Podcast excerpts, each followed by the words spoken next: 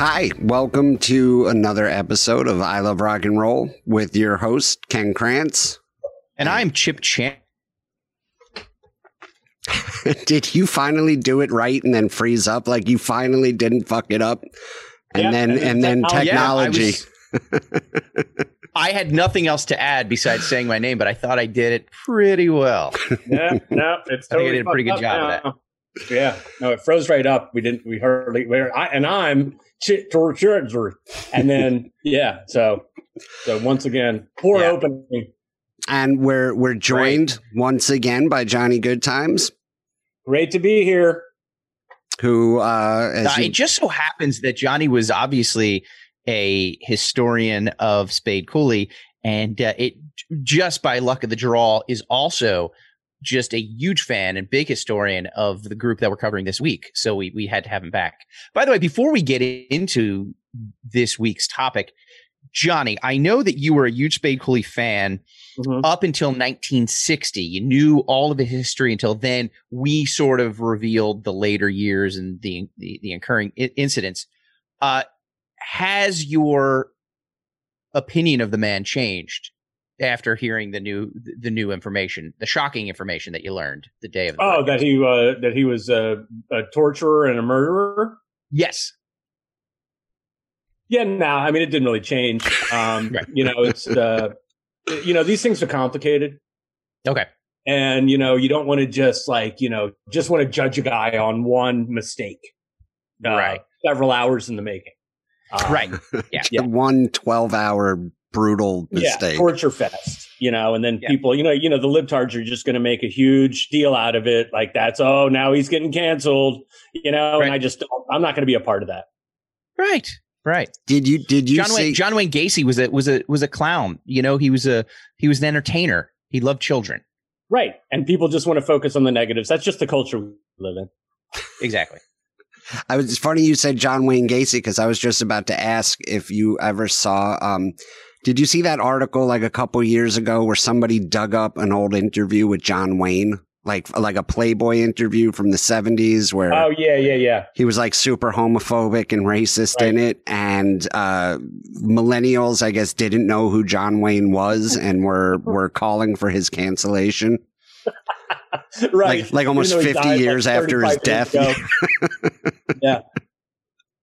It's like that. Um, it's like that. Uh, there was that uh, Pope that um, Boniface, I think it was, and the next Pope hated him. So then he dug up his dead body and put it on trial, and then they found him guilty, and then they killed him again. is I Sorry. Anyway, Shangri La. Wait, I think that was- I- what a girl group, huh? I, I Johnny, I think that was also on an episode of Webster. That was on, on a later season of Webster. They did something similar. Yeah, yeah, that was that was that was the jump to shark episode. Uh, I mean, I just couldn't believe that um, you know that that what they did to Mrs. Papadopoulos uh, was even allowed to air on network television. Unjust. Unjust. Yeah. Mhm. Hey, say say say hello to Chris behind the board today.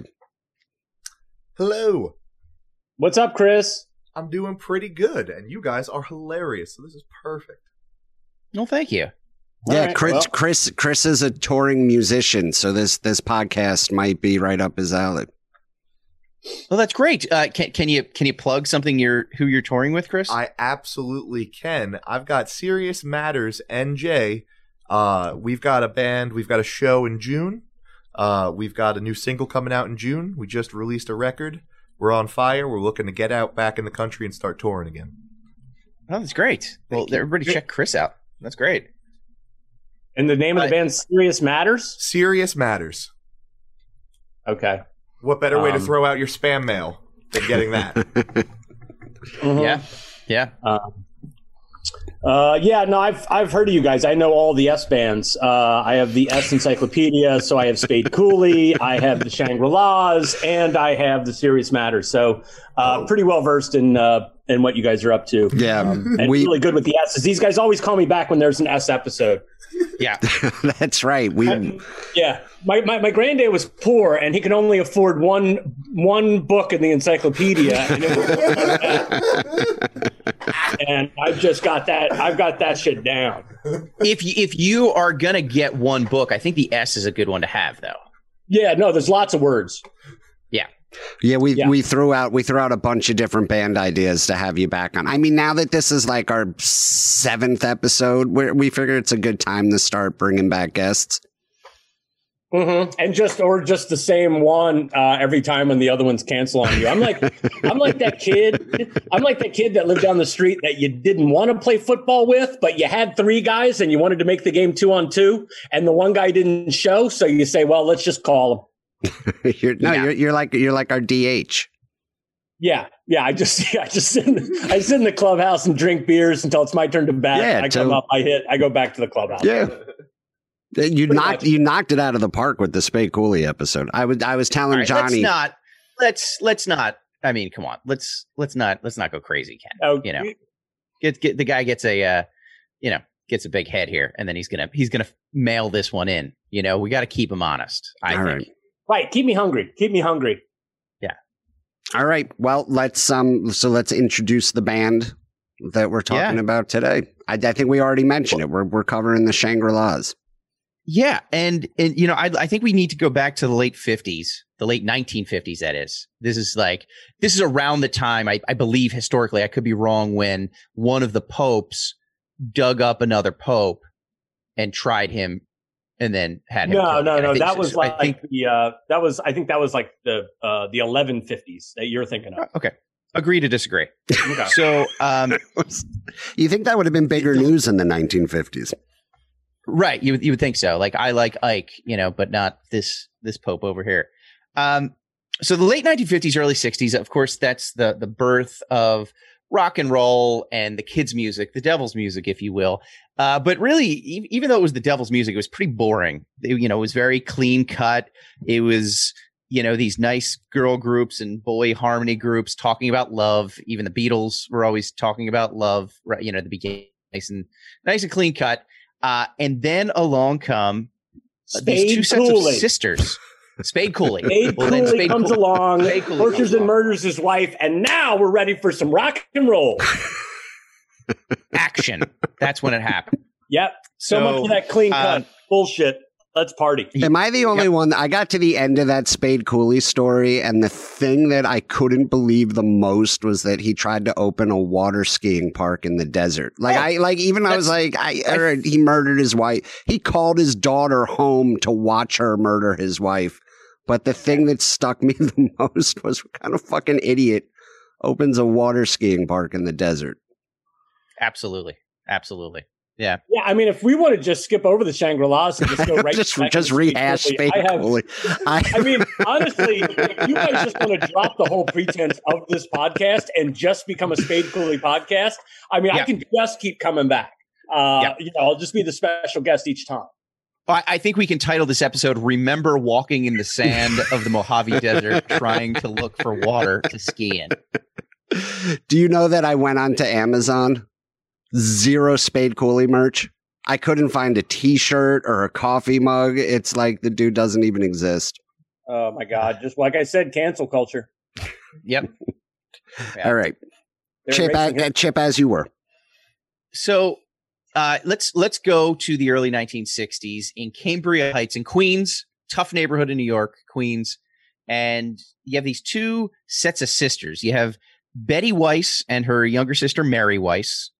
They're teens. They're roughly about 17 and 15 uh, when this all gets started, and then their friends Margie and Marianne Ganser, who were twins, who uh, who were right between them. They were about 16 years old. They were friends in school coming up they started singing together they started harmonizing they started doing sock hops teen hops if you will. You know johnny used to go to sock hops when you were younger right? That was a that was a thing that your generation did? Yep. yeah. And uh, they started doing talent shows and they got no, the attention of a ops. Those were psych ops. Uh, I was uh, I was Okay. in the FBI. I was in the FBI. He No, was- sorry, I got confused with some of the terminology. he was um, he yeah, was he was okay. experimenting with acid. MK Ultra. Have you heard of MK Ultra? Anyway, Yeah, I was gonna say MK Ultra I'm sorry, I'm interrupting. I'm interrupting. okay, right, okay, yeah, yeah. We'll, we'll uh, that's okay. We can edit that out. That's perfect. Um, uh, so they got the attention of this guy Artie Ripp from Kama Sutra Records, and uh, who who signed them and and started started having them record. They didn't really have a name yet. Uh, they were just these four, you know, two groups of sisters, and uh, they came up uh, ba- based on a restaurant in Queens. Apparently, they came up with the name the Shangri Las, and that's who we're we're dealing with uh, today. The Shangri Las, the girl group. So there was a couple things I don't even know. Like when you and I were discussing what bands to look at this week, I don't even know why I thought the Shangri Las, but um, I thought it would be interesting to do like a girl group, and they were. Yeah. It was sort of the first one that popped out in my head, and I was very surprised to discover, like when I googled them, I had no idea they were white. I had no idea they were Jewish. I had no idea they were as young as they were. Yeah. And uh, you aren't the only one who were surprised they were white. Uh, a lot of people thought, uh, uh, you know, that you know that they were like a lot of the other girl groups of the day. They actually got uh, signed to do. They would do these touring shows. You know, you know, you know, Dick Clark would send a show show around with a bunch of these groups or whatever. And uh, they were actually at one point asked to be a part of a show with James Brown, and they showed up, and it was an it was an all black group. You know, a, you know, a whole a review of all all black artists, and uh, James Brown apparently just started laughing right away when he saw them because he didn't realize that they were white. So there are these like four white girls in in this tour. And two sets of sisters, which I thought was interesting. There's there's so much in rock and roll about brothers, Mhm. and there's not a lot of sister band. Like I can only. I was even trying to think of how many I can name. I think I can only name like three, other than this one. There's there's Heart, I guess, right? Yeah, Um, and Twisted um, Twisted Sister. they I were mean, they were all sisters. Yeah, Twisted Sister were all sisters. Uh, the band Night Ranger, they did the song Sister Christian. Right. Yeah. Um, but also uh what Wilson Phillips, they were sisters, right? No, they were night rangers. Oh. They were night. They yeah. That was their no, that was their occupation. They then they went into music. Oh, I'm There not was- even close. Were, was Sister Sledge sisters? I'm assuming they they sang about being family. Oh, I didn't even think of maybe them. then. Yeah, Wait, maybe was- maybe most bands are sisters. Maybe I have this all wrong. I think you're totally wrong. do. Wait, who was the who was the band that like their dad was uh their dad was like the leader and it was these two young African American women and they sang like the sexiest songs like in the 70s like really kind of over the top and it's really creepy when you find out that their dad was like the manager. Is that ringing any bells? Is- is Sister that- Serena and Venus Williams? No, you're thinking no. Uh, Is that a different band? Yeah. Um, sorry, go ahead. Where where were we? The Shangri La's, Chip looks so confused with you. Queens, New York, 1961. set in the stage. 63. 63. Set in the stage. 60. Setting the, setting the I mean, there was. It's 1961. And 1963. So, um, JFK's just been murdered. Chip, take it away. wait, what? All right. Um, so yeah, it was right. It was right around the time when when he did get murdered. Uh, their first recording was in December of 1963, literally weeks after the murder, the assassination of our nation's president, John. Coin- Kennedy. coincidence? Uh, they went into the recording studio. I I don't think so. I I, mean, think I think so. this was. Let's just say maybe they were looking for an alibi. Uh, in December 1963, uh, they recorded the song. The first song they recorded was called "Simon Says."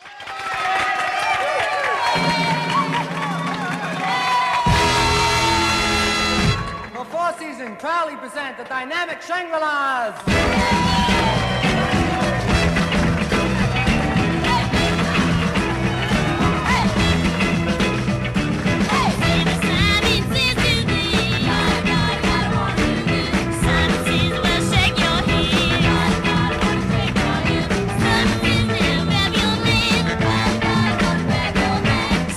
And it has a very early 60s sound. It's like very uh, I don't want to say bubblegum, but it's very upbeat. It kind of has like a Bo Diddley kind of beat to it, and uh, you know, it just has that that upbeat kind of thing.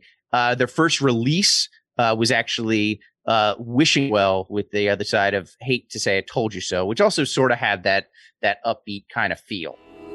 You can wish upon a star. It makes no difference.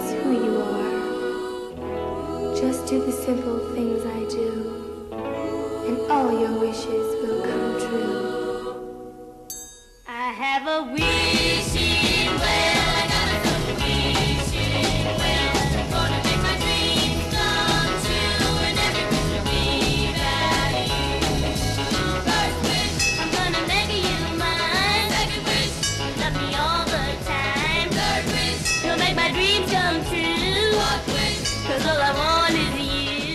Uh, so uh, so yeah, that's uh, that's where they started. But then in April 1964, they signed to Redbird Records, and that's when they came across a gentleman called George Shadow Morton. George Shadow Morton. What a great nickname. Apparently, they he got that nickname because nobody could ever pin down where he was. You know, like his location. He was always kind of like lurking, and they, they never knew. You know, they couldn't find him, so they called him Shadow. was shady. I think it's yeah, exactly. I think I think it's great to have a like Ken. I mean, I think we could give you a nickname like like oh hey Chip Chantry and this is uh, Ken Viper Krantz. Like I think that would give you a little bit of an edge. I like that. Yeah, I Yeah. like Viper. Yeah. Uh, yeah. Johnny, like what would if you had a nickname? Like what would you like? You know, What would I, Like- Johnny Goodtimes, use as a nickname? That's not something I do, Chip. I like to keep things Oh, right okay, up. Uh, yeah, right? Using your Christian name, Johnny Goodtimes. right. Yeah. yeah. Yeah, I think I think that's Yeah, I don't, I don't, I don't really, I'm not really interested in these, you know, little reindeer games with the nicknames and all that stuff. Understood. That's for, that's for children. That's for children. Okay. Okay. Oh, what We about did know a Johnny? guy in college? I did know a guy in college, and they called him the White Phantom, and it was the same reason, which was that he, I mean, he was really amazing. Like he would just show up, like it, like you'd be at like a party at like midnight, and this was before cell phones. Like nobody knew how to communicate with anybody where they were, but you'd be at Yeah. a party at like midnight, and this guy who lived like five hours away, like he didn't go to the college, he lived Yeah. like five hours away. He would just walk into the party, and you'd be like, just be there. Phantom. How'd the Phantom get here? And then like the like I was out at Radford in the mountains, and I had friends at like UVA, and they'd be like, "Oh yeah, we saw the Phantom last week." Like he He would just- just he would just show up at these places, and he was one of those guys, and like he was real shy, so I don't think he was like asking around. He just had that like internal radar. Yeah, he just knew where the fun was. Mm-hmm. I, I actually have the almost the opposite effect. I know where the fun isn't, and that's where I like to stay. they, they actually they actually call me Chip Netflix Chantry. That is what uh, I do. So there's like there's a big party happening, and they call me up, and I'm like, you know, I'm just you know I'm just watching some movies on Netflix right now. Yeah, Netflix and Chill Chantry. Yep. Yeah. Yeah. That's not. I like Viper better. No, That's- that's- a little bit that's- tougher. that's what my Viper's friends call me. Tougher, I'll grant you that. Yeah, I knew a guy. Um, uh, he he was a card player, and he was like a pretty good. You know, card players like get names obviously a lot. You know, get nicknames. Uh, but this guy was a um, was playing poker, and apparently one night he th- drew three different flushes of uh, of spade. So they just call him Spade. They just call him Sp- like Spade Cooley was his it was, was his name. Yeah. Oh and then uh, let me tell you about the story. So he became this really good fiddle player, and he played Uh-huh. right. Uh, he he in the 1940s. So um, so anyway, uh, George Shadow Morton. I think we we need to focus on uh, GSM as I like to call him uh, for a little bit. George Well, let's just let's just call him the Shadow. the Shadow. Okay, we'll, we'll call the Shadow. Uh, he's the one who really kind of gelled this group and gave them this, I think, this image and this sound that they're known for. He was the one who produced their two, I would say, biggest hits. Uh, both Leader of the Pack. I think we all know Leader of the Pack. I think if anybody doesn't know the Shangri La's, you know the song Leader of the Pack with the motorcycle sound, which we'll get into in a second. But uh, you know that, that's a very famous song, and uh, the song "Remember" in parentheses "Walking in the Sand." So, uh, and Ken, do you want to describe the way that he sort of produced these these songs that kind of made him different from this sort of bubblegum. Yeah, he he did it. Um, it was a little more throw everything against the wall and see what sticks. It it was a little more like um, oh, who's that other murderer dude? Uh, Phil Spector. uh, Phil Spector. Yeah, yeah, Wall of yeah. Sound It was it was it was a little bit more wall of sound. Yeah. and um, he he was taking these simple songs and and making them more complex through the production. and they were really dramatic. They weren't about love and puppy dogs and all this wonderful stuff. Like it was, it was a lot more. You know, they talked about, you know, running away, runaways, and death, and dying, and and and heartache, and these things that you know they weren't talking a lot about in in songs just yet. And like I, he- I heard the word like opera thrown around a bunch of times when I'm reading about them. Yeah, about like these songs, operatic. How they. Yeah, there's very operatic. Like they would have like spoken word parts in a lot of their songs. It was very melodramatic, and they really kind of put this vibe out, and that like you got this feeling from it. Uh, I, I think I don't want to get too far ahead of myself, but one of my favorite bands of all time is Pink Floyd, and David Gilmour from Pink Floyd is quoted quote like cited them as a big influence in saying that they quote painted aural pictures, which I think is like such a great like just like Yeah, painting picture with sounds and like I mean that's exactly what Floyd did, you know, eventually. And they they really had that feel for like I mean you listen to it and it's just it's some of the greatest music. Some of these tracks are just so dramatic and they just have all of these you know, these sound effects, these orchestrations, the, leader of the pack. It starts out with a motorcycle revving, which like today sounds kind of cheesy, but like back in 1963, 1964, like that was counterculture. That was, you know, bad news. Like motorcycles were meant danger. Uh, and they scared people. And, you know, so let's put that motorcycle sound right off the bat. And then, of course, the guy eats it in uh, Leader of the Pack. He dies, you know, so it's just like this sad, somber. Uh, somber yeah. I tale. never even knew that. I mean, I'd heard the song a million times, but I, I didn't know it was about uh, a, a dude crashing on his bike and dying. Is she really going out with him? Well, there she is. Let's ask her. Betty, is that Jimmy's ring you're wearing? Mm-hmm. Gee, it must be great riding with him. Is he picking you up after school today? By the way, where'd you meet him? I met him at the candy store. You turned around and smiled at me. You get the picture? Yes, we see. That's when I fell for The leader of the pack. Yeah, Yeah. that was a great time. That was like a that was like a really weird era of a couple years where there was like a lot of these songs of like that you think are going to be bubblegum songs and then they just turn into like these unbelievable tragedies like like teen angel uh what's Yep. the one where like like the guy falls asleep and it ends up him and his girlfriend are like sitting on a railroad uh on the um, train. uh, Last Kiss. Is that Last Kiss? That's the one that Pearl Jam covered, right? Pearl Jam cover Yeah. is what I'm thinking of. Yeah. Yeah, la- Last Kiss. Yeah, and uh, Yeah. like Jan and Dean, kind of Dead Man's Curve. Uh, yeah, and it was Yeah, a lot of these a- like Yeah, it was really weird because it a lot like, of like dead teenagers. Yeah, it was like out of the bubblegum era, but yeah, it was just like all of a sudden they were like, "How? What? What kind of twist we could could we put on these songs?" And somebody said, "What if all of them died?" Yeah, what if we Yeah. just kill all these kids? yeah, right. And this is a bit more of an anomaly, but back I think it was '59. This is a little bit of a different thing. But uh, one of my favorite songs of all time is uh, I, I love Bobby Darin and uh, Bobby Darin's "Mac the Knife." "Mac the Knife" was such a huge hit, and it's like this almost you know a kind of jazz kind of standard. Adults loved it, and it was this like upbeat kind of big band kind of situation. It's about a brutal murderer, and it's it's hilarious and it's it's great. That, that's such a fun, fun song. No, no, you. I don't know. You got. Uh, sorry to interrupt, Chip. You got that wrong. It's about a uh, an adult burger that McDonald's is coming out with in Okay. the mid 1980s. Uh, they're going to do it. They're, they're, they're trying to be less of a kids Happy Meal restaurant and more of an adult Okay. Adult hamburger restaurant. So they bring Mac the Knife in to sing about the hamburger. Okay, Because what, so what like grown ups wouldn't love uh, a singing hamburger? Right. Well, Almost- I would the say- hamburger wasn't singing; it was the moon singing. Oh, that's right. That's right. Yeah, the moon was singing about a hamburger kid. Okay. How, how silly of me to think. Yeah, yeah, no, you, yeah. You were confused. Uh, yeah, you thought it was some sort of anthropomorphic uh, hamburger, but that would be ridiculous. it would be. It's it, it- that is I don't have children, but like trying to explain that to children has to be one of the like what was going on in the 80s with advertising was some of the creepiest. Johnny and I had a I was on his podcast recently. We talked about the Noid, which is coming back. Johnny, did you see that? The yeah, Noid. I saw your text. Yeah, I saw that you had. Yeah, yeah. Can Which, you? I mean, I think we probably jump started that. We probably got people thinking, "Oh, this." I think so. Awesome. Right, right. And- and- I mean, just explain the Noid and Max Headroom and the Mac the Knife guy, Mac Tonight, to children today. Be like, no, this is what was on air, and this is what we like. Like they just know Jake from State Farm. Yeah. Right. Yeah. Nice guy in a golf shirt.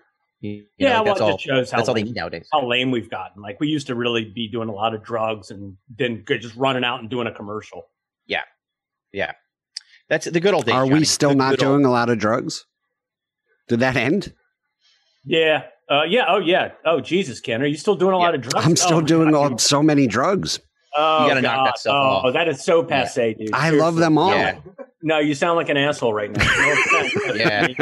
you know, it's Stop just, just- yeah. No, we stopped that in like the in like the early 2000s. Um, right after the boy band thing ended, um, then yeah, we just stopped. We all agreed to stop doing drugs. Uh, that was something I was such a surprised. I was such a nerdy kid in you know middle school and when I, when I was a kid, and uh, right, I know, I know. Just let, so let's unpack that for a second, so if you can believe that.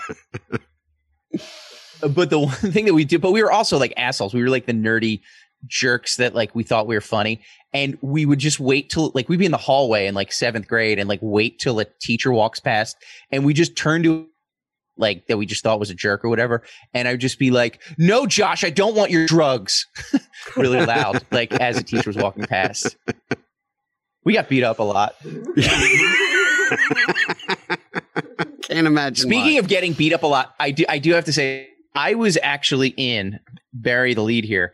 I was in musicals in high school. Once again, shocking.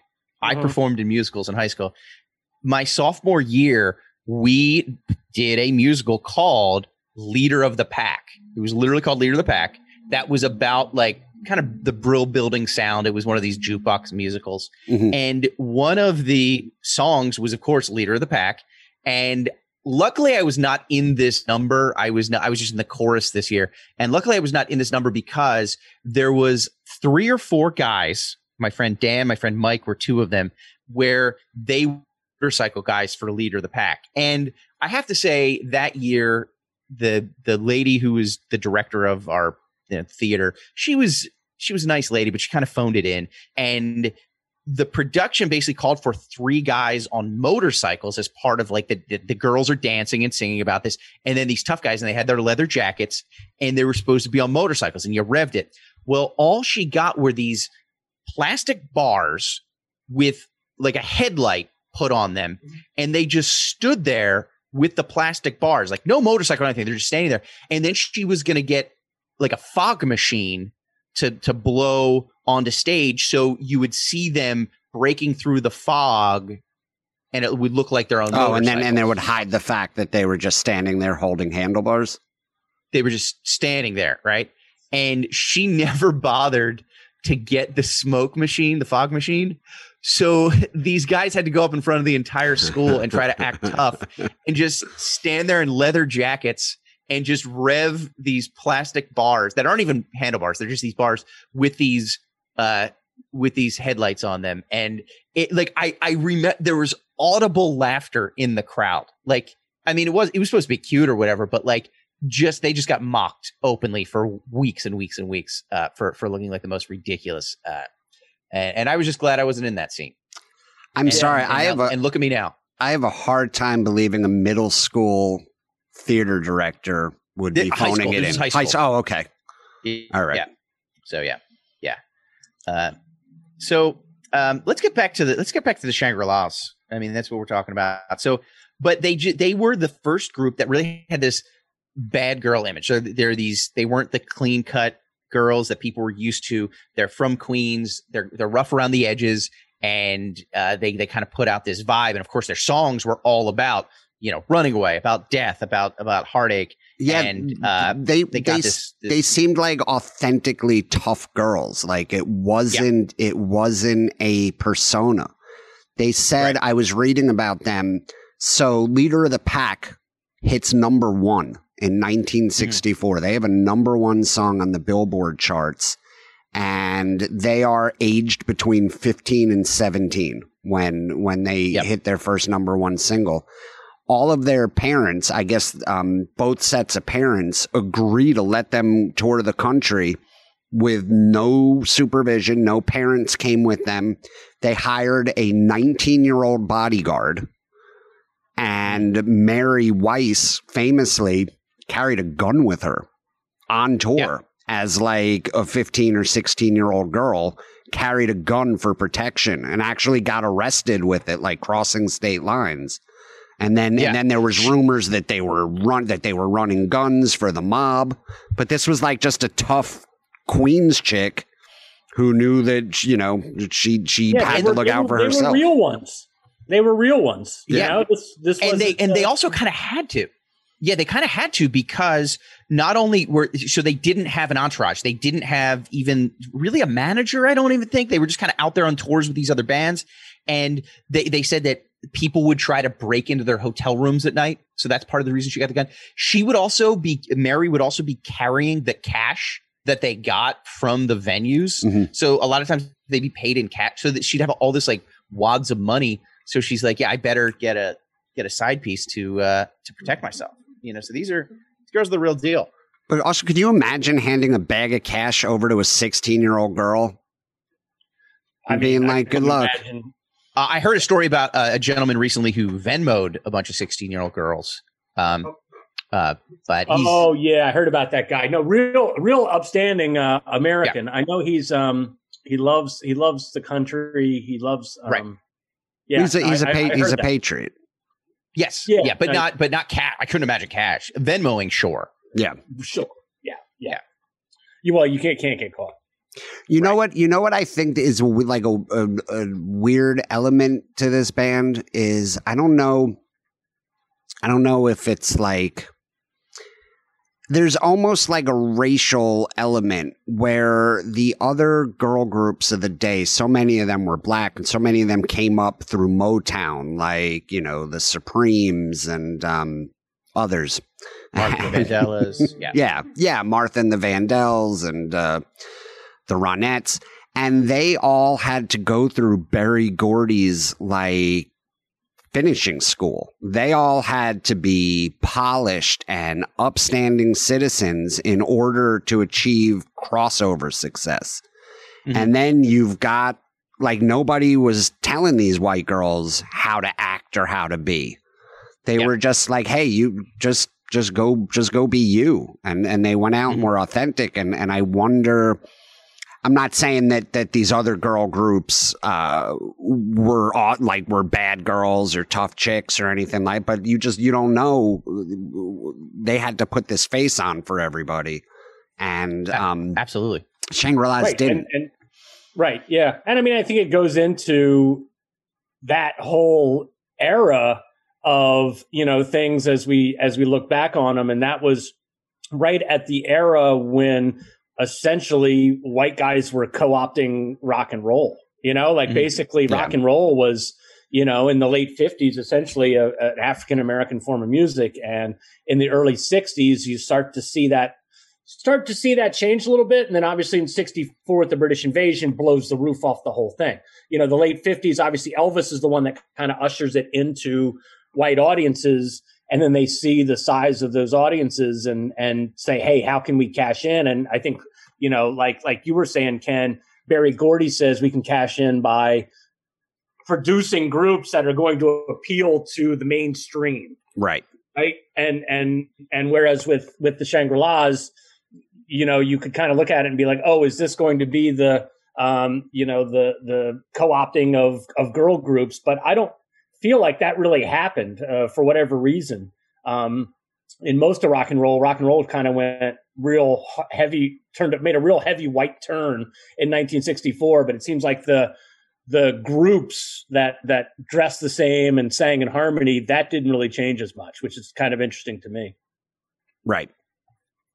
And then the only I think like opposite uh, that I can think of example of that is of course when Chuck Berry like obviously stole the idea of rock and roll from through his cousin uh, from a young white student Marty McFly who actually came from the future Mhm. back to the 1950s Right. and then played Johnny B. Goode and then he was like, "Oh, I'm going to steal this because I'm listening to it over the phone because my cousin called me from the high school dance." Well, that's I mean that's why I voted Trump. I mean I because I, I you know I I saw that I knew that story. The media doesn't want to talk about it. Right, And, right. You know, it's like finally we got a guy up here who's willing to tell it like it is. You know, Exactly. Yeah. Yeah. No, well done. Well, you're a patron, and, Yeah. and I that's what I think that's what counts. That's that's Mhm. what matters. Yeah. So so they they went on tour uh, for a couple of years.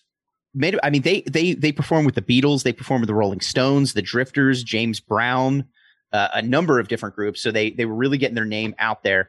Um, so they were four in 1964, right? I think in late '63.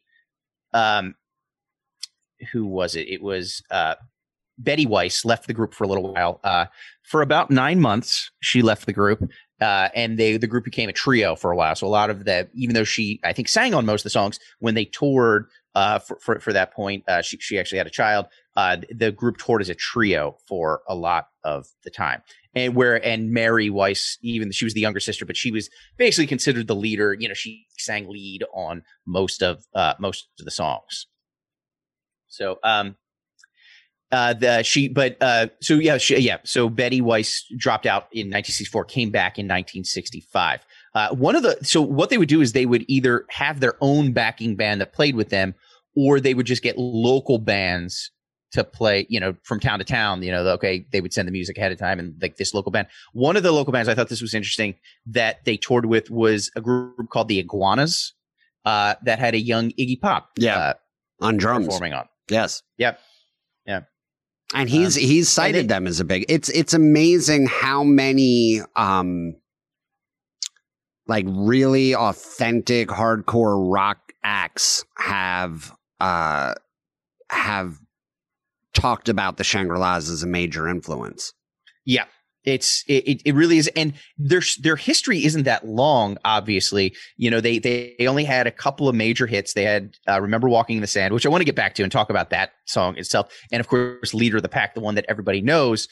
Uh, they didn't really last throughout the you know by the end of the '60s. By '68, they were pretty much done. You know they were over. Uh, Yeah, girl gr- You know, girl groups were starting to become the the British invasion knocked a lot of those a lot of the girl groups out of uh right but just just the in, just the influences that they they did have uh the go-go's cite them and the go-go's like live play remember walking in the sand like Mhm. live like all throughout their career they've played it uh blondie amy winehouse the new york dolls the ramones twisted sister twisted sister the, i don't know if you guys remember they did they covered leader of the pack and made a video which is pretty hilarious and bobcat goldthwait's in it uh, in in the mid '80s. They did a uh, they they covered Leader of the Pack, and uh, Dee Snider like sings their praises, and basically, I think you read that article, Yeah. and about like where Dee Snider basically says like th- the Shangri Las were kind of the first metal group, like just the vibe that they put out was, you know, he cites them as like, uh, you know, a lot of these punk and and metal people. They, you know, really got their influence from uh, from these uh, from these two sets of sisters. Yeah, yeah. The songs were just kind of like short, simple, um, quick bursts of of dark subject matter. It, yeah, Yeah. I, it it was. I, I could see how a lot of.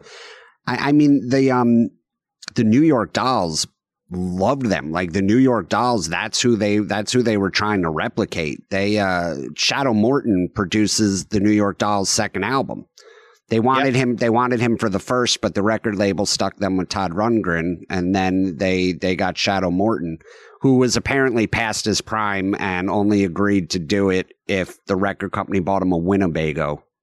So he could like retire and travel the country after he finished producing their Well- album. Well, Ken, Ken, I hate to tell you, but uh, I, di- I didn't tell you the stipulation of what uh, Johnny asked for uh, to, to be, be on the podcast today. what? You and I are, are uh, going splitsies on a on a camper. Uh, Oh. for, for Johnny. That's what he asked for. So. Yeah, like an old used one's fine. I just have to get out to the desert. Uh, a buddy of mine's opening up a water park, and um, just I got to find a way out there, and I can't really afford hotels all the way across the country. So that was my deal with Chip. Uh, you know, I mean, I'm, it's last minute. This was last minute. I mean, I was I was in getting ready to get started on my taxes, which is something I love doing. Um, and I was, if you think I was looking for really any excuse to avoid them for another hour, you know, quite frankly, Ken, nothing could be further from the truth. Johnny's like, I'll come on and talk about Bobby McFerrin for two hours. yeah, let's let's wrap up the Shangri-Las and get started on the next one, guys. I got till 5 p.m. Just keep cranking them out. Yeah. Yeah, I'm pretty sure a guest is going to drop out on us next week, so we may as well just. Yeah. the other, um, the other Shangri-La's big hit was uh, "Great Big Kiss."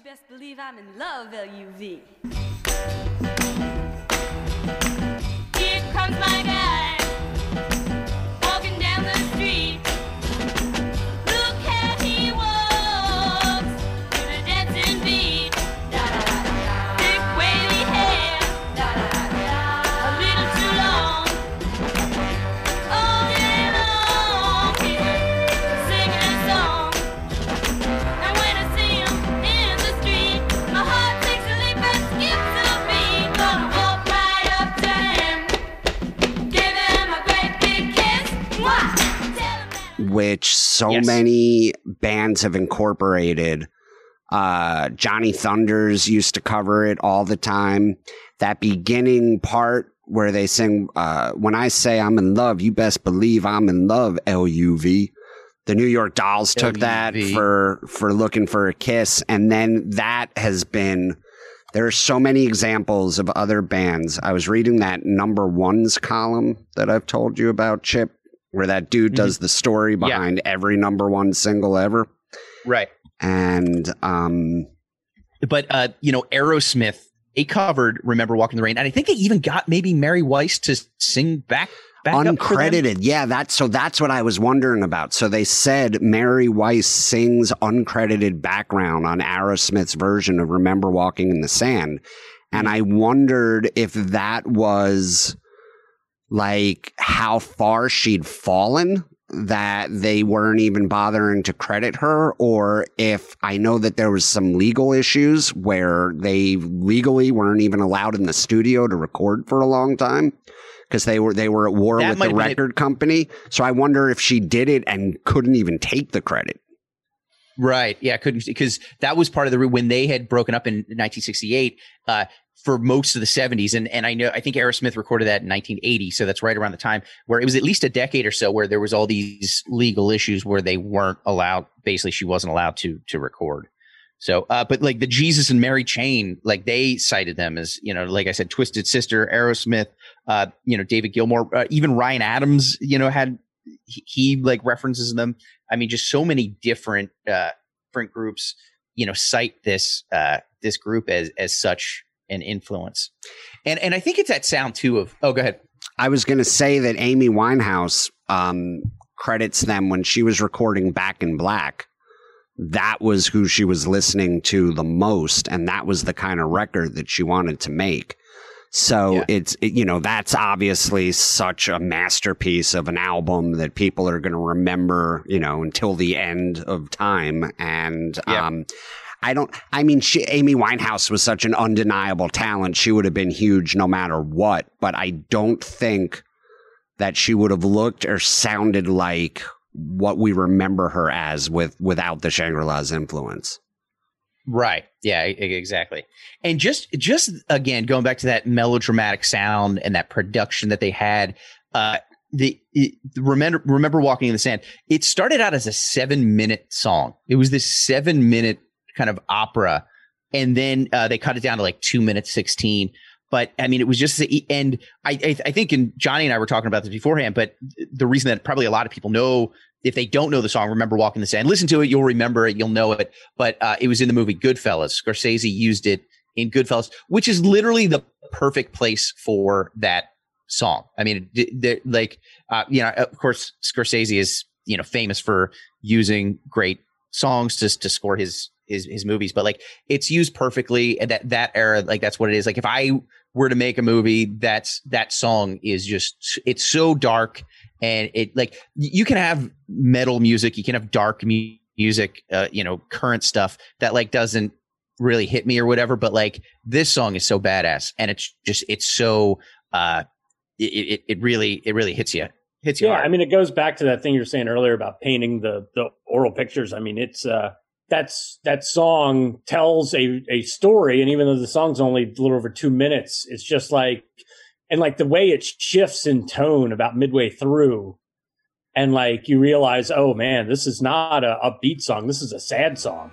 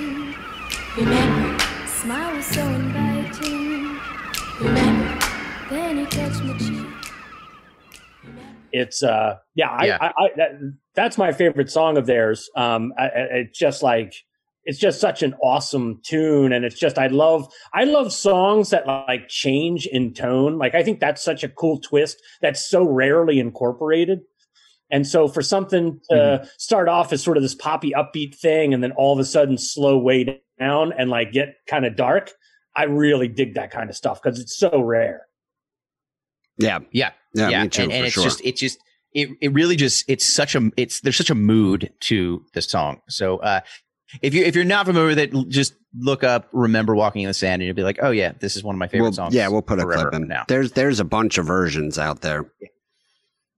I saw there's Yeah. there's a live So, version uh, I saw Imelda May do with Jeff Beck. That's like a six or seven minute version. Okay, That is yeah. fucking mind blowing.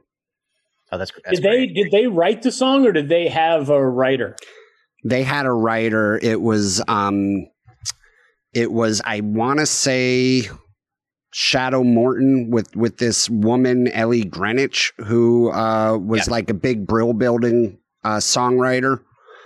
Um I just watched this documentary on I was telling Chip about it. This songwriter about this dude Bert Berns and um he wrote he wrote and produced some of the biggest classics uh in our lifetime and her name came up. She was interviewed in this documentary a, a good bit. Her her name came up a lot. Yeah. Um, and uh, you know, and, and I think it's just a uh, um. Oh, and one one thing to remember too is that I don't know if it was on the actual single, but at least on the demo, a young upstart uh, by the name of Billy Joel Oh yeah, played piano on "Remember Walking in the Sand." So I mean, this you know, you know, Queens, Long Island, you know that that sound uh, from those times. So definitely, a lot of people had hands in that in that song. So, but but but the, the girls they had a, a handful of hits, but they after these first couple, Well, this, this you know, like you said, before- you know- sorry, but this was before he he found Green Day. yes, yeah, same Yes, same Billy Joel. yes, this is Okay, all right, before- all right, so- this is before this is before Piano Man Billy Joel became the lead singer of Green Day, Basket Case. Uh, Gotcha, You know, gotcha. Longview, okay. all I just, I'm just trying to Yeah, put this it, is- you know, for the listener. I just want to put these things chronologically so we don't Right. skip around. So it was like the nylon that's why we that's why we bring you on. That's why we bring you on, Johnny. to keep Yeah. us honest. Yeah, so it was like the nylon curtain came out, and then I think it was Dookie. Yes, I think that's that's how it went. Yeah. Um, so they um they had a couple more hits, but obviously, like the girl group, like you said, kind of went out of went out of favor. And in you know they they had moved around to a couple of different uh couple different record labels that weren't really you know get gaining the many hits. And in 1968, they uh, disbanded after they were on the Mercury label for a while, and you know nothing really came of it. Shadow Morton was having some issues, and he was also moving on to you know he he performed with the, produced with like Janis Ian and uh, a, a bunch of other groups, uh, Vanilla Fudge, and you know of course the New York Dolls. Then, uh, so they disbanded in I love I love that um I love that Vanilla Fudge song. Fudge, fudge, baby, too sweet, too sweet. Vanilla fudge, fudge, baby, too sweet. Remember that one? you know again johnny that's why we bring you on is to just have that that just breadth of knowledge uh, about Mhm. about music and and we re- we really appreciate that Mm-hmm. um so uh, they the the uh, the girls did a handful of performances in the 70s, but again there was like this shady legal stuff that they couldn't perform a whole lot and or you know make music. But um, they did make an album in 1977, but they didn't release it because they just they didn't feel like it was good enough, and they just you know they went through the the, the motions, but they never they didn't release the 77 uh, hit. They did uh, apparently a pretty famous live performance at CBGB in 1977 where they got a lot of validation. It was kind of the first time that I was reading one article where they didn't realize that like how much of an influence they had like on all these punk people that uh, you know that, that were huge fans. So they they did that. Um, other labels actually wanted them to then continue, but they thought they should continue uh, doing disco uh, because, of course, that was Right. uh, popular of the day in 1977, disco music, and they, declined. They're like, we're not doing this disco shit, and because they thought they were going to go more of like a Patti Smith punk kind of route, like that's what they were aiming for, and they just kind of wanted to make them these, you know, these disco, this disco group, and they're like, nah, uh, no thanks. And then um, in the 80s, I thought this was great. Did you watch that Entertainment Tonight interview with them Ken? No, I didn't see it. Okay, it's on YouTube. It's it's perfect. It's, it's in 1989, I think, and basically it it's it's interviewing uh, the, the the members of uh, of the Shangri Las. But in the 80s, there was this guy Dick Fox who literally just if you can picture a guy in the 80s named Dick Fox, you're picturing him. That's exactly what he looks like. uh, he claims that he bought the name rights of the Shangri Las and put together this girl group called the Shangri Las that went out and toured. And like when I say toured, like they were doing these like half ass venues. Right. Uh, but they were performing as the Shangri Las. And the, and like they were much younger than the actual group. They were like, I think in their 20s or whatever. And they were going out and it's one of these like gotcha journalism things which i think is so great where like people weren't aware of like what's going on pre-internet and and like this guy gets totally he get he gets he gets totally caught off guard because basically he was like well they're not touring so we're just using their name and and he apparently said that he got the naming rights. And i have these these girls that are singing as the shangri-las but they're not claiming to be the shangri-las. It's just a tribute to them. And they're like well we have on tape that the girls are saying yeah when we recorded these songs in the 60s and they're like in their 20s in like late 80s and and like people and there was even this. an interview with somebody who was like we hired them to come do some like class reunion or something like that. And like they got there like these aren't the fucking shangri-las. Like these are fucking kids. But like they would do these like the stage banter. Like when we recorded this in 1963 and you're like you're you're 20 years old it's 1989 and uh but the guy was so arrogant in this interview and then they're he's like wait so you're saying you have tape of them saying that? And they like showed him the tape and he was like totally you know like he just knew that it was you know and they basically backed off of it. But it's a, it's a great late 80s uh, well, uh, I, I feel like you know we talked earlier about changing Ken's name uh, to Viper. I think we should change yours to Dick Fox because I mean I'll tell you now if I saw like a podcast hosted Yep. by Viper and Dick Fox, I love rock and roll with Viper and Dick Fox. It does sound Yeah. a lot more rock and roll than Ken Krantz and Chip Chantry. no, it does, it does. Yeah. No, yeah, you know you guys got the whole little Johnny, have you ever had a bad idea? Not yet, not yet. I keep waiting. Uh, Chip will tell you. Chip will tell you. I am chock full of good ideas that always work. not n- You know what got not me? a not a misstep along the way Not a- you you know what got me about this story is um like the life after the Shangri-Las. Mm-hmm. So it, it looks like um I it, they there wasn't much about the other girls. I know one of the twin sisters died young uh, of an yeah, overdose. So, so uh, Mary Ann Ganser, uh, sh- she had drug and alcohol issues. She uh, she died in 1970. So uh, she in, in 70 she passed away. Her the twin sister uh, Marge. Uh, she got married. She just she got a job like like in, at a telephone company or something like that. I think like li- lived on Long Island, and uh, she died of breast cancer in 1996. So that's what that and, and then and then Mary Weiss became like she, she went to work for like an architectural firm and became like a buyer for them and and had this Yep. long career. And I always like wonder, but like how do you go from performing with the Beatles and the Rolling Stones and being on national television and number one hits and and then one day like you're in a like an office or a cubicle just doing a nine to five. And, Well, and just think about it. Like the highs and lows, like like right now, like at this moment, Johnny Goodtimes is on a hit podcast. And in just a couple of minutes, he's going to have to just go back to his normal life of avoiding doing his taxes. Mhm. Yeah. I mean, Yeah. just imagine the, the psychological impact that that would have. No, it's no, it's, I'm- it's hard. I can picture tell you- him waiting for a call from another podcast to cover an S band. Like, uh, no, sorry, I can't do the Rascals. And then the phone Yeah. rings with like Spacehog. Yeah, Yeah. sign me up. Yeah, I got. I know all about him. I uh, uh, okay. I have I have the greatest Spacehog story in the world. I bet it's better. I bet you even the guys in Spacehog don't have good Spacehog stories. I, I bet I bet you they don't. I first of all, I love that album, their first album. That song, The, the first album was great. That album was, uh, I mean, they were, if you're going to rip somebody off, you, you may as well rip off David Bowie. Yeah, That, al- I mean, that it- album was good.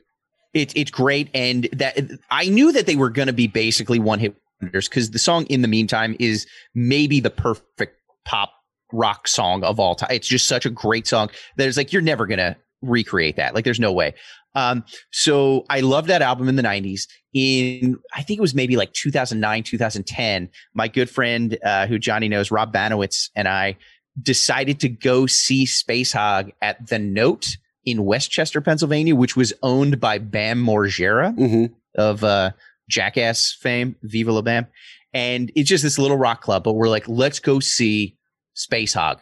So we get there. We so Rob, my buddy Rob comes over to my house and we're hanging out. We're having a couple drinks and we like, okay, let's go. And you, you got to drive like it's a it's a forty five minute drive from the city. And we get there and they're already on stage. And we're like, oh shit, like we missed you know their opener or whatever. You know, like we we missed the opening band and we missed they're already performing. So we perform. We so we watched them and they were great. And they clo- closed with the song Zeros, I believe, which is which is a great song.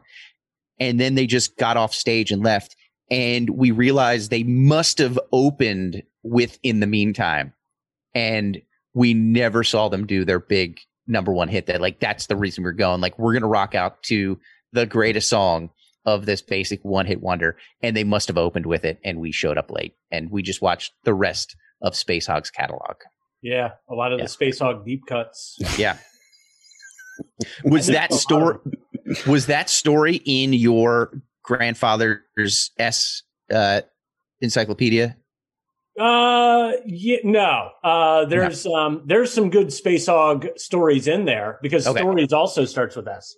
Sure. Uh, so yeah, there's some really good stories in there, but that one didn't make the cut apparently. okay all right Yeah, but it was a great So- story so- about you and Rob driving to a concert. Uh, yeah, yeah. Uh, uh, see, that's that's what we're here for. You're In you're fact, here while, for the fact, While you were telling that, while you were telling that story, I was able to finish up my taxes. Is that right? Okay.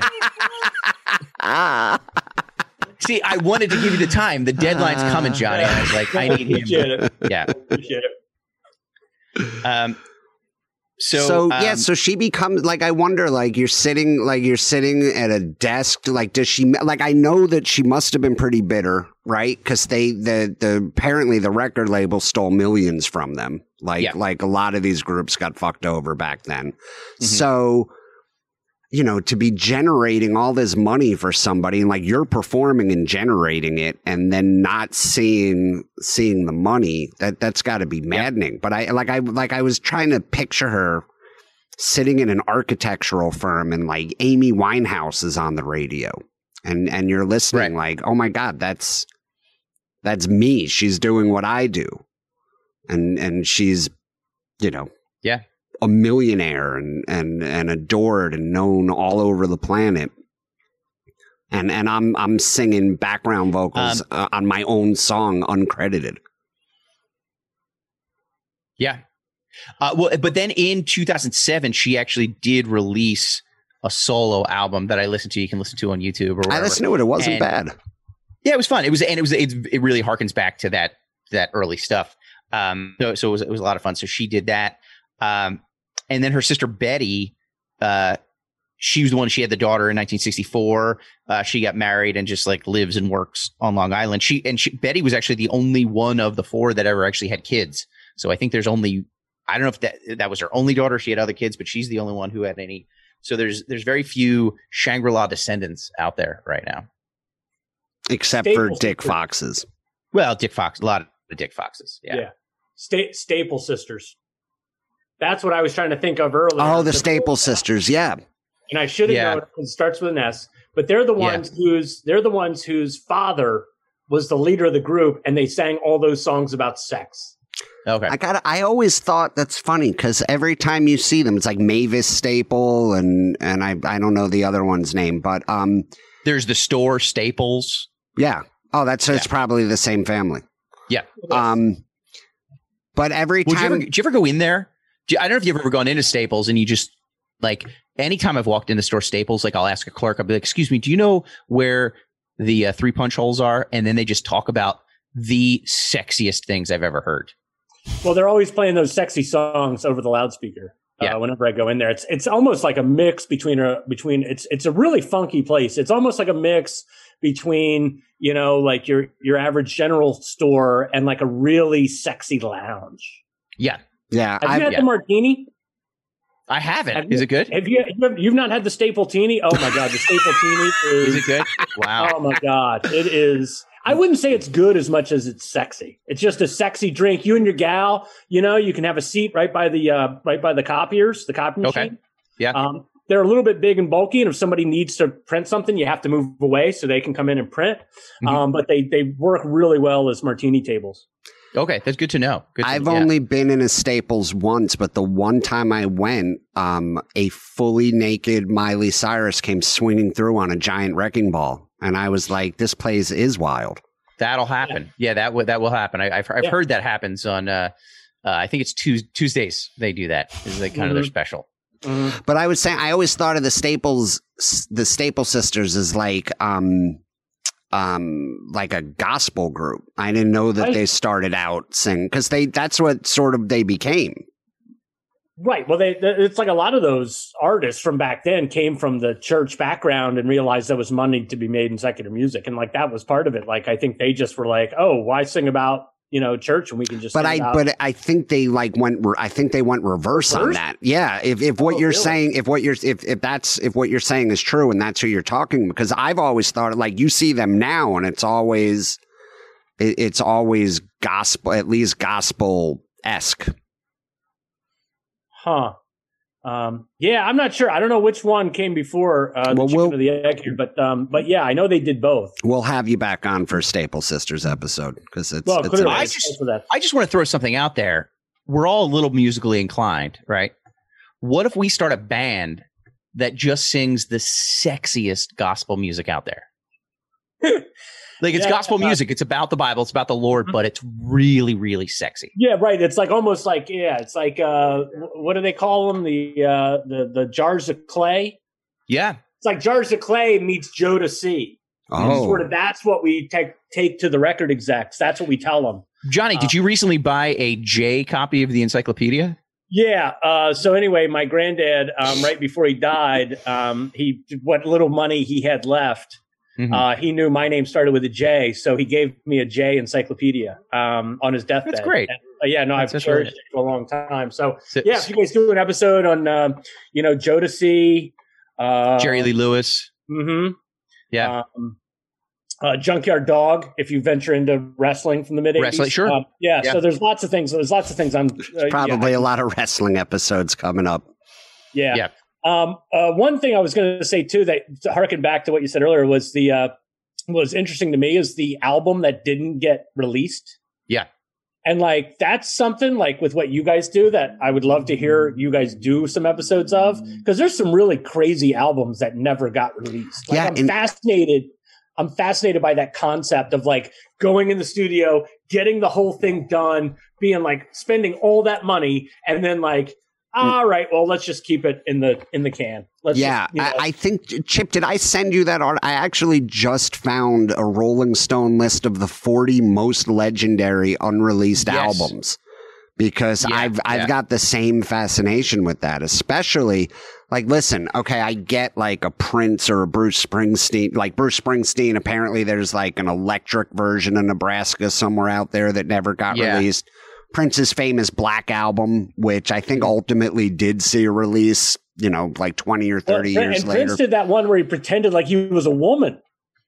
Yeah. oh, He right. did an album. Yeah, he did an album where he was like trying to make it not by Prince, and that was why he didn't release it because the record company was like, we have to release this as Prince if we're going to sell it. And he was like, no, I want you to release. I think he, I think he put it under the name Christina Gaines.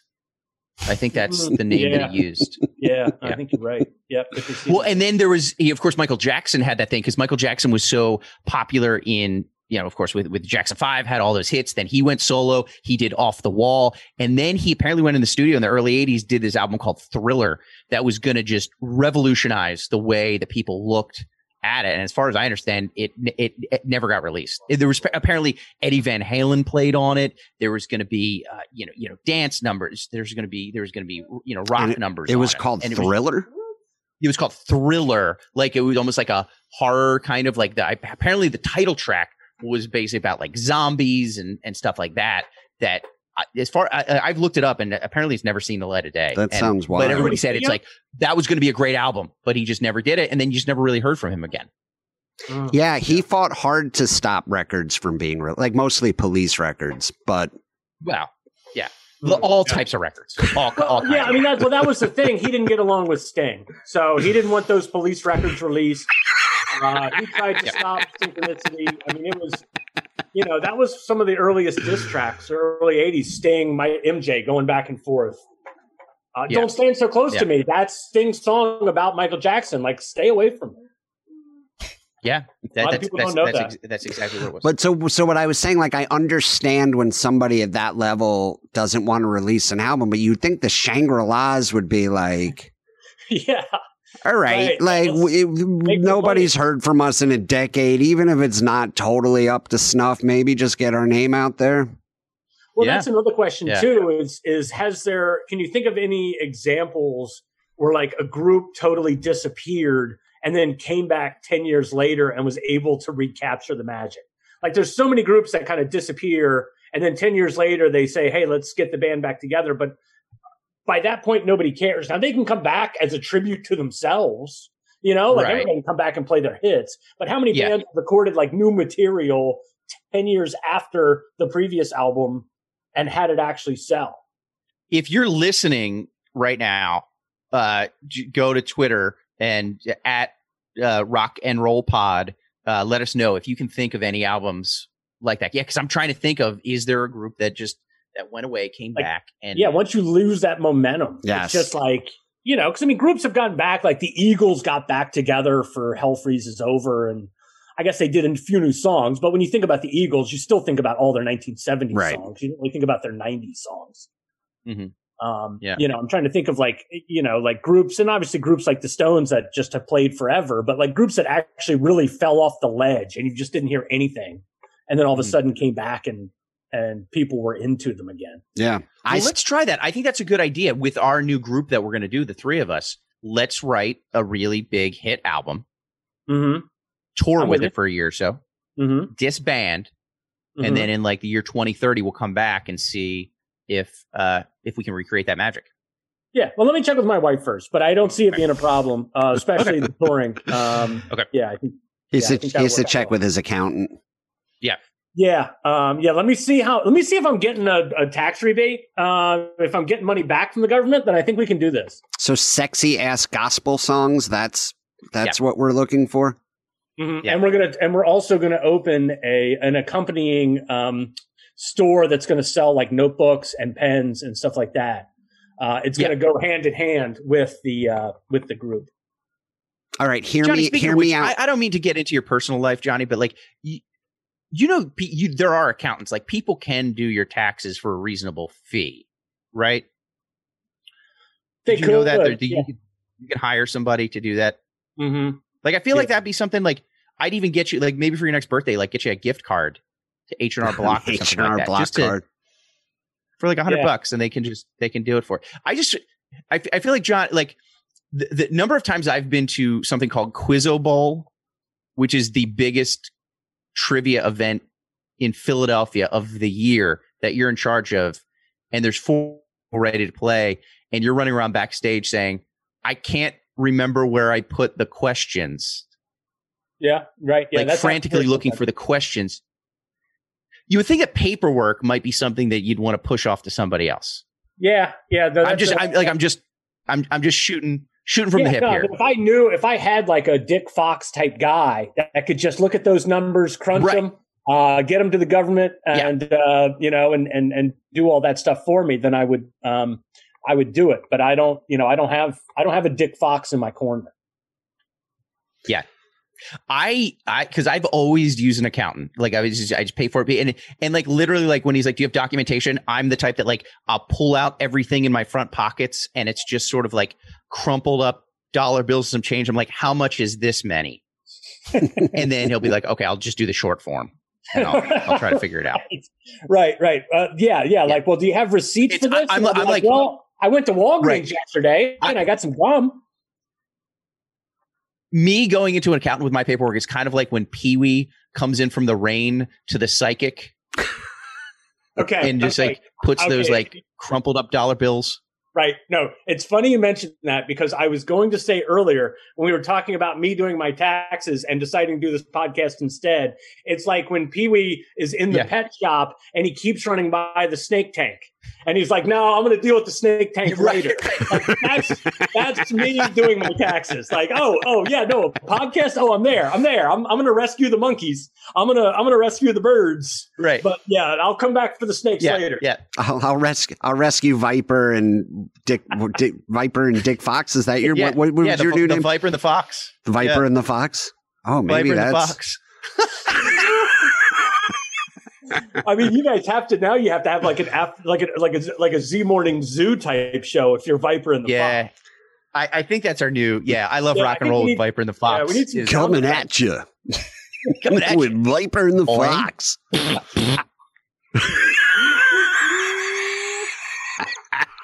Yeah, no, I like I like where this show's going now. I like think it too.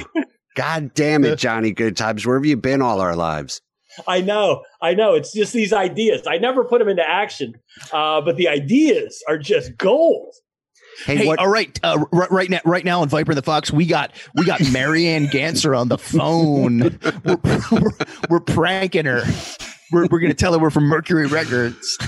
We're going to tell her we're the head of Hollywood and we need her on Viper and the Fox Like, coming at you.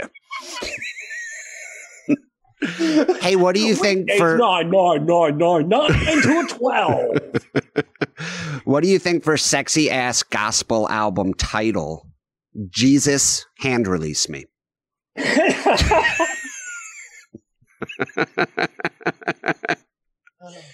no, I, I like that. I like, yeah, I, I like what you're what you're putting down. Um, yeah, no, I'm definitely ready. I'll be harmonizing this afternoon. Uh, I'd much rather harmonize than work on my taxes. So I'm going to be, I'm going to be in the bathroom, just kind of. Johnny's like, know. I'd much rather teach myself how to sing at this age than do my taxes. Yep, yep, pretty. How are you going to practice harmonizing alone? well, I mean, that's that's why you guys hired me. Uh, that's why you brought me into the band. Uh, all right. Well, I, I, I think we've learned a lot about the Shangri La's today. I think we really have. This one went off the rails a little bit, but Yeah. we're just having a good time here at Viper and the Fox. Viper and the Fox. We don't stick too close to the facts. We just like to have fun. John, do you have anything Uh, uh, you want to plug? Uh, yeah, listen to my podcast, Worthless Knowledge. I Um, think we just did. Yeah, right. I know. I think this was a Worthless Knowledge takeover takeover episode. um, yes, yes, my podcast is. If you like this podcast, I think you're going to like that one. Um, Yeah. and and then uh, yeah, that's about it. Chip, you got anything? Uh, just follow me at Chip Chantry on social medias and Oh, God, uh, follow uh, at Rock and Roll Pod on Twitter and Instagram. And um, yeah, uh, how about you, uh, Kenneth? Uh, if uh, if uh, you want to come see me live, I'm uh, I will be at the Count Basie Theater in Red Bank on Saturday, the fifteenth of this month. I guess next weekend. Uh, opening opening for Rich Voss. Nice. And then, Nice. yeah, I know. I have like this awesome theater show on my calendar, and then I think I go into retirement according to the rest of my calendar. Yeah, Hmm. So come see what's probably my final performance. Yeah, yeah. It's like the. will you be like- covering Remember Walking in the Rain? Walking in the Sand. Yeah, I will be. Walking in the Sand. I'm sorry, Yes, Walking in the Sand. yeah. Yeah. Okay. Good. Yeah, Walking in the Rain. You're thinking of Orange Juice Jones. That's the one That's- ready. that's a the one we're whole- that's a whole different now. episode. That's right. As soon as we wrap this one yeah. up, we go into our Orange Juice Jones episode. Yeah, we're, Yeah. we we got to call our O comic for that though. Yeah, yeah, Yeah. Yeah. I don't know anything about him. All right. All right, guys. Johnny, thank you so much for hopping in last minute. I, I hope that we we I feel like we talked about the Shangri La's enough, I think we did. I think we hit. I think we did. Yeah. Yeah, they're doing fine. except the dead one. Mhm. Yeah. All right, all right, guys. Thanks so much. See you next Yeah, week. later.